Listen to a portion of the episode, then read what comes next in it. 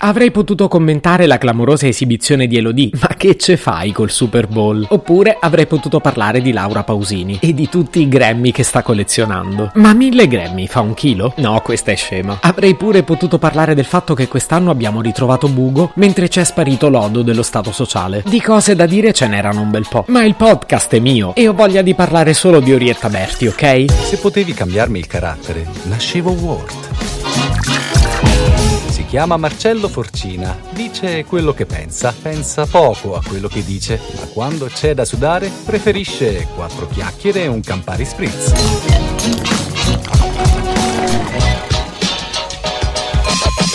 Bella e brava l'Oriettona nazionale. 77 anni suonati, 55 anni dalla prima edizione di Sanremo e 29 dall'ultima. E concorderete con me che ancora gli mangiano testa quelle quattro sciacquette. Alla vigilia del festival aveva annunciato io le scale non le faccio. Una frase che ho già sentito dire dalla mia donna delle pulizie. Ma questa è un'altra storia. Abito blu tempestato di paillette. Casacca e pantalone sono un po' la sua divisa, ma per Sanremo ha aggiunto un piccolo vezzo creativo. Due conchiglie sul petto. E lo dice mancato poco che mostrasse la patatina. E la Pausini lo sappiamo, la tiene come Todas. Ma i social erano tutti per lei. E questo piccolo dettaglio sexy ha partorito una svalangata di meme. 1000 a 0 per Orietta.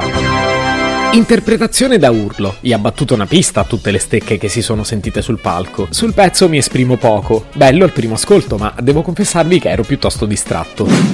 Voglio diventare una conchiglia. Voglio diventare una conchiglia. Quanto mi piacerebbe essere una conchiglia in questo momento.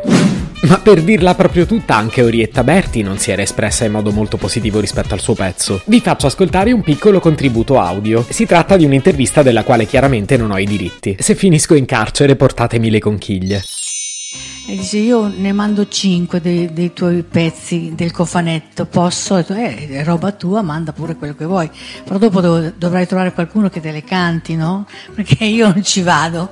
Allora lui ha mandato i pezzi e telefona dopo tre giorni, mi dice hanno scelto eh, quando, eh, quando ti sei innamorato. E io gli ho detto, ah, proprio la più brutta. Ma come proprio la più brutta? Orietta, parliamone. Ma chi te l'ha fatto fare a tornare dopo 29 anni di assenza in quel tritacarne che è Sanremo, al secondo anno di pandemia con una canzone che neanche ti piace? Intendiamoci, io sono strafelice che lei sia tornata a Sanremo. La canzone mi piace, ma soprattutto la trasmissione svolta ogni volta che lei sale sul palco. Quello che voglio capire è perché l'abbia fatto. E soprattutto alla luce delle notizie di questi giorni. Ma perché? Cosa è successo in questi giorni? Ce lo facciamo raccontare da un'esperta di gossip, quella ficca naso di mia zia.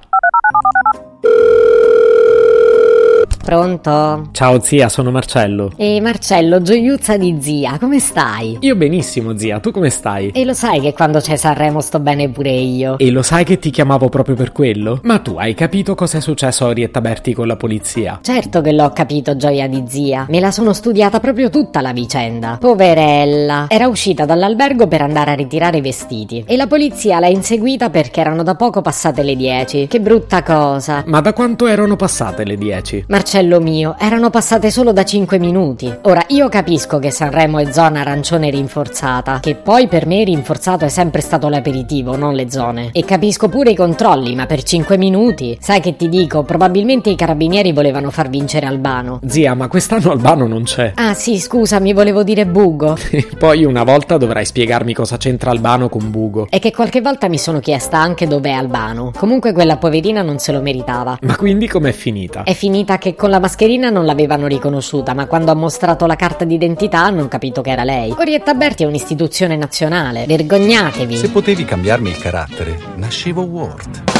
Un podcast inutile, effervescente e tossico, come una pasticca di mentos in una bacinella di Coca Zero. Questa serie è disponibile su Spotify, Apple Podcast, Google Podcast, Spreaker e sulla radio online futuradio.it. Stelline, recensioni e follow sono molto graditi.